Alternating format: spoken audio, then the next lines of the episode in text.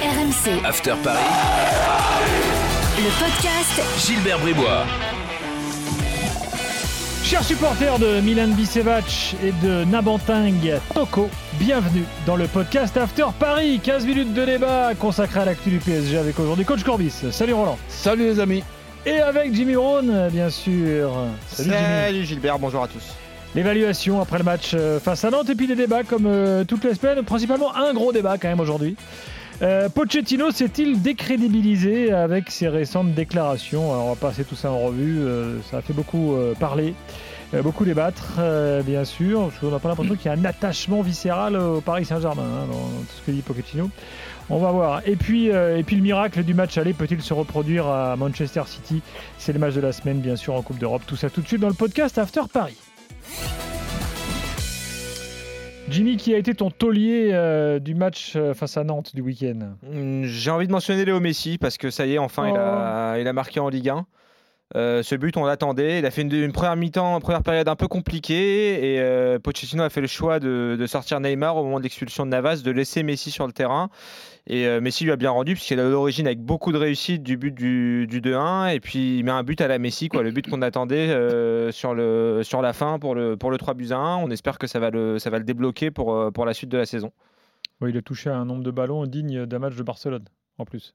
Oui, mais c'est juste, c'est justement ce qui est quand même euh, encourageant, parce que même si on a euh, du côté de Paris Saint-Germain un, Messi à 50% de ses possibilités, on a par contre un Messi à 200% concerné, qui a envie euh, maintenant de se consacrer à, son équipe de club et pas à son équipe nationale, et donc le voir faire le maximum pour ret- retrouver un certain niveau qui n'a pas pour le moment depuis, son arrivée. Il y a la récompense de, de ce but qui est quand même pas le but de la victoire, mais bon, à, à 10 contre 11, on peut con- considérer que c'était le but du soulagement. Et comme tu disais, Gilbert, on sent qu'il y a un début de connexion voilà, avec Messi, avec euh, Neymar, avec Mbappé, avec Verratti aussi. Tu sens que ça, tout commence un peu par, par, euh, à passer par lui sur les, sur les circuits offensifs. C'est peut-être bon signe pour, euh, pour la suite, ça. Euh, Il y a un truc assez marrant dans ce match, c'est que finalement, le plus grand moment de suspense du match, c'est pas quand Nantes a égalisé, c'est quand on s'est dit Ah, Navas rouge, mais qui va sortir? Et là, tatatin, moi j'écoutais RMC, Roland qui dit Oui, moi je dirais Neymar. Euh, et puis, euh, ouais, mais bon, si c'est lui. Ouais, puis bon, c'était Neymar. Non, mais- Euh, c'est- Il suffit de demander à Roland, il voit tout non, avant les c'est- autres. C'est terrible en fait de se dire Mais attends, quoi? Qu'est-ce qui, qui Ah va bah, sortir Les problèmes et Mais tout? attends, mais le, le problème, c'est que bon, Ne- Neymar, même si quand même, je ne m'attendais pas à ce qu'il fasse la gueule en sortant, et il a quand même fait, fait un petit peu. Mais le Neymar était déjà incertain. Et déjà, c'est Mm. c'est- miraculeux, ou je ne sais pas ce qui se passe. Il rentre de- de- du, du Brésil. On, on- on le- on le laisse rentrer parce qu'il a un problème aux adducteurs. On, on nous annonce une lésion, mais on ne parle pas le même euh, langage. Une lésion aux adducteurs, tu ne peux pas jouer contre, contre Nantes. Alors maintenant, tu joues contre Nantes, il y a la possibilité, parce que bon, il y a cette expulsion, de pouvoir aller te, faire prendre la douche 15 à 20 minutes avant euh, les autres, ça me paraît on ne peut plus logique. Hmm. Bon, voilà, c'est toujours voilà, c'est la, diplomatie du PSG en fait. Euh, C'est pour ça que c'est toujours un- tout le monde attend ça avec impatience. Euh, un boulet éventuel ou, ou pas? On faut mentionner Navas quand même. La semaine dernière, on disait que cette euh, cohabitation, elle se passait bien pour la avec euh, entre Donnarumma et Navas pour la première fois de la saison. euh, fait une grosse euh, une grosse boulette quand même Navas sur cette expulsion. Ça lui ressemble pas cette sortie, Roland. Non, com- complètement. Mais bon, après, ça, ça- ressemble aussi à, à deux gardiens qui sont très bons tous les deux et qui se sont mis dans la tête qu'en cas de, de boulette, bah, ils ne marqueraient pas des points, c'est le moins qu'on puisse dire. Quand j'ai vu avec l'équipe euh, d'Italie euh, quelques arrêts bizarres ou un jeu au pied bizarre de Donnarumma, on peut penser que les deux font de temps en temps ben, une, une petite boulette, ça arrive, mais ça n'empêche pas qu'ils sont bons tous les deux. Bon, voilà pour le, voilà pour le match, hein, euh, quand même avec un des plus beaux buts de la saison. hein, le but contre son camp nantais, il est magnifique. Superbe, superbe, superbe lobe. Euh, voilà, quand ça veut Non, pas. par contre, euh, ce, Ouais. ce qu'on peut constater, Hmm. et on n'a pas le temps au- aujourd'hui, c'est que on voit évidemment un classement qui est, disons, un classement presque parfait, Hmm. hein, à part ce match euh, à, à Rennes.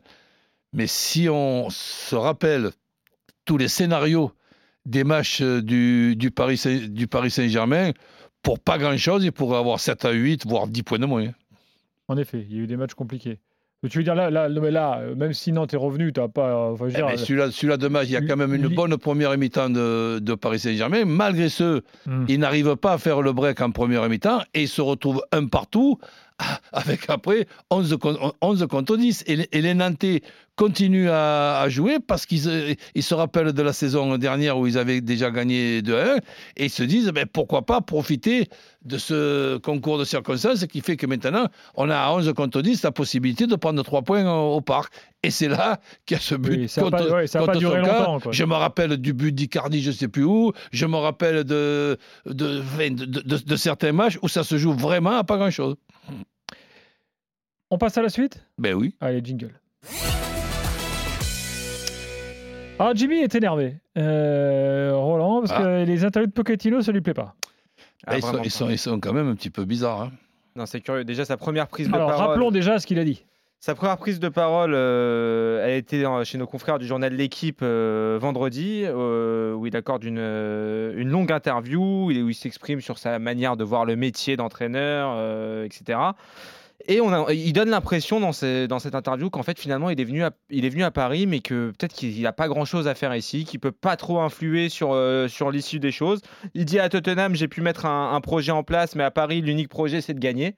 Alors que ça fait quand même un an qu'il est là, donc tu peux te dire que Parce qu'à Tottenham, le projet, c'était de perdre? non, mais alors Ouais, il dit- tu te dis, voilà, il se dit à Tottenham, j'ai eu du temps, j'ai choisi les joueurs, etc. On sent que derrière tout ça, il y a l'influence de Leonardo. Il explique que lui, il n'a pas choisi forcément les recrues, mais qu'en même temps, quand, il y a, quand on te propose Messi, quand on te propose des joueurs comme Ramos, etc., ou même voir Donnarumma au poste de gardien, c'est difficile de les refuser. Donc, il est difficile de mettre en, en place sa patte. Alors que on se souvient quand même que lors de son intronisation au Paris Saint-Germain, Pochettino nous avait dit euh, au PSG, il suffit pas de gagner, mais il faut gagner avec style. Et ce style, Roland, on l'attend toujours. Ben, écoute, tu sais, moi j'ai certains euh, souvenirs de certaines euh, déclarations, des, conneries, on, en dit tous, on en dit tous. Mais bon, euh, j'écoute attentivement tout ce que les coachs déclarent parce qu'il n'y a pas si longtemps que ça, ben, j'ai passé une trentaine de, ma vie sur un banc avec les, les conférences d'avant-match, d'a- d'après-match. J'ai du mal, j'ai du mal sincèrement à, à- à le, à le suivre très souvent. Alors c'est peut-être moi qui suis pas qui suis pas en forme, mais quand on est euh, ent- entraîneur de, de Pa- de Paris Saint-Germain et qu'on a la chance d'avoir cette- cette- cet effectif, on va quand même pas dire que cette- cet effectif complique la vie d'un entraîneur. Et quand on me Mhm. parle de sa patte du côté de Tottenham, j'ai peut-être la mémoire euh, courte, mais c'était quoi sa patte du côté de Tottenham? Disons Ouais. que c'était une équipe voilà, qui, qui pressait haut, qui c'était une équipe de transition, quoi, qui pressait haut et Il qui a eu des jouait, résultats. euh, qui jouait assez vite en contre-attaque. C'était pas une équipe de possession, on va dire, Ouais, d'accord. si, on peut la, si on peut la définir comme ça. Mais, mais ce qui est marrant pour revenir aux, aux différentes prises de parole de Pochettino, c'est que euh, qui parle à la presse française. Donc euh, j'ai son interview sous les yeux à nos confrères de l'équipe et il en, accorde une le lendemain au Daily Mail en Angleterre. Et euh, par exemple chez nos confrères de l'équipe sur l'histoire des, stars et le coaching des égaux, comment on fait, on en parlait tout à l'heure, qui on sort entre Messi, Mbappé, et Neymar? Chez nos confrères de l'équipe, il dit euh, on parle là des meilleurs joueurs du monde, s'ils n'ont pas de problème, pourquoi voulez-vous les sortir? Même s'ils ne jouent pas de la façon qu'on attend, avec leur talent, ils peuvent être décisifs à n'importe quel moment. Très bien. Le lendemain, chez nos confrères euh, du Daily Mail en Angleterre, il dit mais quand on doit prendre des décisions, peu importe le joueur, on sait que ça va l'affecter. Moi, je I- don't care dans- en anglais dans le texte, je m'en fiche euh, que ce soit un gros nom ou pas. S'il doit changer, euh, on le change. En fait, il, se, il se contredit complètement Hmm, bah entre, ouais. les, entre les deux. Et il allait plus loin aussi dans le, dans le Daily Ou Mail. alors parce il sait qu'il répond aux Anglais et qu'il peut être, il peut peut-être Peut-être se plus, lâcher un, peu plus, honnête Ouais. Ouais. Bah alors quel intérêt de pas dire, euh, je sais pas.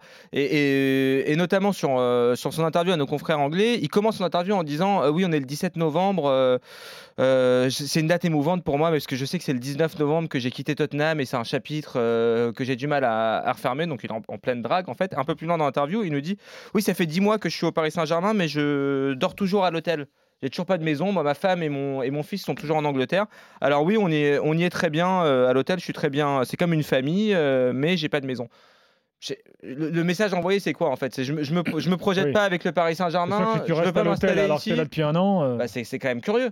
Ça fait un an qu'il est là, il s'est toujours pas mis à la recherche d'une maison, il arrête pas de faire des appels du pied, euh, on le voit dans la mm. presse anglaise, euh, dès que Solskjaer s'est fait virer, euh, sur tous les médias anglais, c'est quasiment unanime, tout le monde dit que Pochettino est intéressé à court ou moyen terme par le poste. J'ai du mal à comprendre le jeu auquel joue Mauricio Pochettino, en fait, dans sa communication. Ben, c'est difficile à comprendre, pour ne pas dire impossible à comprendre, ou alors si on veut tout bien... ça sur fond de rumeurs Manchester United. Si, on, veut bien, si on veut bien comprendre ben à ce, moment-là, ça ressemble un petit peu à Tourelle, qui font un petit peu volontairement des, des erreurs, ben, dans l'espoir peut-être de prendre un ravissant et charmant coup de pied au cul. Parce qu'il y a plusieurs différents coups de pied au cul. Tu sais. Certains coups de pied au cul, euh, suivant le chèque, c'est un coup de pied au, cul que tu te caresses tout de suite. Plus ou moins rembourré, quoi. Ah oui. à la différence de, de Tourelle, à aucun moment il ne remet en cause l'institution. Leonardo, on se souvient que Tourelle à l'époque avait critiqué euh, le mercato, etc. Lui, il dit non mais c'est impossible de refuser Messi, c'est impossible de refuser Ramos, c'est des joueurs extraordinaires. Il se plaint pas de ça. Ce serait dur d'ailleurs de se plaindre des, recrues qu'il a eu. Tout le monde, je pense que chaque entraîneur peut rêver d'avoir euh, ces joueurs-là dans son effectif, mais peut-être pas pour la manière dans laquelle il veut jouer en fait. Oui, enfin moi, je, regarde l'effectif de, de Paris Saint-Germain je me dis, tiens, c'est peut-être compliqué d'être entraîneur de Paris Saint-Germain, mais ça vaut quand même le coup au moins d'essayer. Et quand on me parle justement de la patte, la patte, la patte, la patte d'un Pochettino depuis qu'il est là, c'est d'avoir mis et d'avoir essayé Verratti dans un rôle de 9,5 euh, dans les premières euh, semaines, ou d'avoir trouvé la, place de, de, Verratti dans un rôle de numéro 6 devant euh, la, défense. Donc il y, a quand même la possibilité de faire, de, faire, de faire tourner. Quand par exemple on, pose des questions, mais alors qui c'est qui va faire les frais entre Neymar, Mbappé, Messi? Et tu rajoutes euh, Di Maria, Icardi, maintenant on le met en cinquième euh, position. Mais si tu as Di Maria, Messi, Mbappé et, Neymar, tu es content de, faire jouer trois sur ces quatre joueurs. Par moment, c'est pas interdit de les faire jouer tous les quatre, au moins une partie euh, du match. Ça, ça, serait si tu avais trois joueurs pour trois postes que ça serait emmerdant d'être entraîneur de Paris Saint-Germain. Pas quatre pour trois postes. Bon, en tout cas, ça ne montre pas un attachement viscéral au club, euh, tout ça, au-delà des choix, hein, Roland. Hein. C'est vrai que dans la com, franchement, peut mieux faire, Pochettino. On va bah oui, c'est dommage parce qu'il est arrivé avec une vraie cote de popularité d'un ancien joueur du club, etc. on pensait qu'il allait s'inscrire dans la durée. c'est exactement ça le, problème parce qu'il réalise pas qu'il avait, parce que je parle déjà au mmh. passé, qu'il avait tout pour justement être l'entraîneur attachant pour les supporters. Là, sur ce que nous a précisé Jimmy, Excusez-moi, je, je, réfléchis, je me dis, mais qu'est-ce qu'il veut faire euh, celui-là? Il préfère être à Tottenham qu'au Paris Saint-Germain? À l'intersaison déjà, il y avait un éventuel retour où pendant 15 jours, il n'a il a, il a pas ni démenti ni d'un côté ni de l'autre un, éventuel euh, euh, départ pour, pour, pour le Real. Donc c'est quand même difficile, difficile, difficile à suivre. Et, et, et après ben, on suit aussi et on essaye par moment de, de, suivre ses, choix. Il est difficile à suivre. Il nous reste deux petites minutes, les gars. Euh, on vient d'apprendre là, au moment où nous enregistrons ce podcast, euh, donc euh, dimanche soir, que Bappé et Sergio Ramos sont dans le groupe de joueurs pour jouer à City. Mbappé qui s'était pas entraîné euh, lundi, matin. qui n'était pas venu à l'entraînement, donc c'est déjà une bonne nouvelle qu'il soit, soit dans le groupe. Et euh, on rappelle que côté Manchester City, il manquera Kevin De Bruyne qui lui a le Covid, qui est quand mm. même une absence importante ah bah euh, côté Citizen. Et il reste à voir. Est-ce que ça, ça, paraîtrait étonnant de voir Ramos sur le terrain Il l'a pas encore fait jouer. Bah je, voulais en parler. Alors maintenant, il y a peut-être, si tu veux, et là, ça serait, je pense, une très bonne chose une discussion avec Ramos dans un match qui est quand même un match décisif, parce que n'oublions pas que la qualification, elle n'y est pas encore, mais ça, à la limite, elle y est pratiquement, hein, euh, sauf, sauf, vraiment un énorme accident. Mais la place de, premier, qui est quand même une place très importante, parce qu'après tu as le tirage au sort quand tu es second, c'est pas tout à fait pareil, même si tu peux avoir de la chance dans le tirage au sort. La logique, c'est qu'il vaut mieux quand même terminer premier. Donc que Ramos puisse accompagner être présent dans la, dans la préparation, dans les causeries, dans le, dans, le, dans le vestiaire, comme un 19e, ben, je, je, trouve que ça serait très bien. Et même lui-même il se fera un, plaisir. Mais jouer euh, dans ce match-là, c'est tout simplement impossible et impensable, parce que si jamais Ramos joue à, City et qui, se refait mal au, mollet, là, sincèrement, il n'y a, plus besoin de faire des interviews. C'était un des matchs, on va dire, des meilleurs matchs du début de saison, le match aller. Est-ce qu'il faut s'attendre euh, à des résultats, en tout cas, les plus surprenants, parce qu'on se souvient quand même du contenu du match. Euh, ça ressemblait quand même à un miracle. Hein, ben, disons que moi, je me rappelle les, commentaires qu'on faisait après. C'est bon, il ne vaut même pas le refaire une deuxième fois. Voilà, il faudra montrer un autre visage pour espérer gagner, euh, gagner à Manchester. Et d'ailleurs, il faut pour être pour finir premier, il faudra gagner, il faudra gagner à Manchester, si je dis pas de bêtises. Eh oui. Puisque Manchester, s'ils font match nul, ils, sont toujours devant. Et s'ils gagnent leur dernier match contre Leipzig, ben ils sont premiers. Et on verra sur la tactique aussi ce qu'il va choisir. Est-ce qu'il va choisir peut-être de passer à 5 derrière? Parce que pour revenir euh, à l'interview qu'il accorde euh, à nos confrères de l'équipe vendredi, il dit par exemple sur euh, Ashraf Hakimi Oui, mais c'est un joueur qui a souvent joué à 5. Là, il faut qu'il se réadapte à une, à une défense à 4. Comme si lui avait l'obligation de jouer à 4 derrière en fait tu as aussi la possibilité de le mettre dans sa position préférentielle et de faire un système qui mette en valeur le plus possible ton effectif. Ah, mais par contre, euh, mieux vaut tard que par contre, décider, parce que des choix, il faut, il faut, il faut les faire, quel que soit l'effectif, que, que ce soit l'effectif de Paris Saint-Germain ou de Leipzig ou de Bruges. Mais euh, jouer contre Manchester City, avec le potentiel de City, cette circulation de balles, avec deux arrières centraux seulement et deux latéraux Hakimi d'un côté et Mendes de l'autre, comme ça a été fait au match euh, aller, là, je ne sais pas s'il faut dire bravo ou crier au, fou. Donc je ne sais pas. Merci les gars. Prochain podcast After Paris la semaine prochaine, euh, bien sûr, et on aura le résultat forcément euh, de cette rencontre. À plus. Bonne semaine. RMC After Paris. Le podcast Gilbert Bribois.